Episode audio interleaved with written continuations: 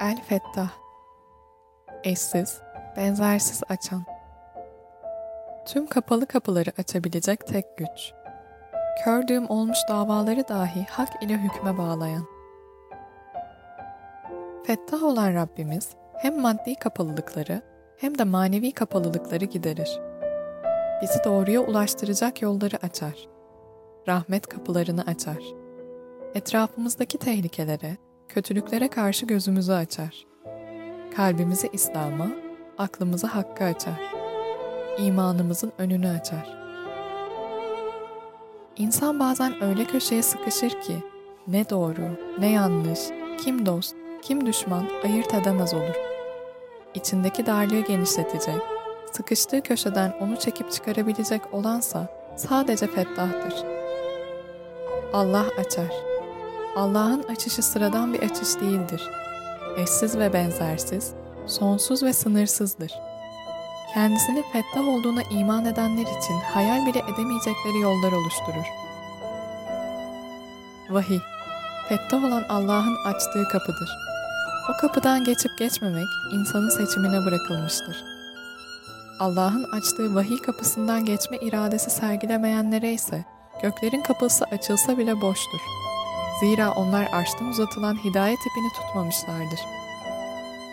Hiç şüphesiz fettah olanın mesajlarını yalanlamaya kalkan ve onları küçümseyenlere yüce alemlerin kapıları açılmayacak ve onlar halat iğne deliğinden geçmedikçe cennete giremeyeceklerdir. Vahyin yüce anlamları, o anlamların beraberinde getirdiği iç huzur ve bu huzurla gelen manevi zenginlik onların kalbine nazil olmayacaktır. İslam'ın insana ulaşması her zaman kolay da olmamıştır aslında. Çoğu zaman İslam ve insanlar arasına engeller sokulmuştur. Fiziki ya da manevi engeller. İşte bu engelleri aşmaya fetih denir. Allah vahiylerini ve nebilerini insanın maddi ve manevi engellerini kaldırmak için göndermiştir. İslam'ın hedefi toprak fethetmek değil, gönül fethetmektir. Ve bir gönlün İslam'la fethedilmesi ancak fettah olanın izniyledir. Fettah olan Rabbimiz, sana güveniyoruz ve biliyoruz ki sen sana yardım edene yardım eden, seni zikredeni zikredensin. Sana şükredenlerden olalım, nankörlük edenlerden değil.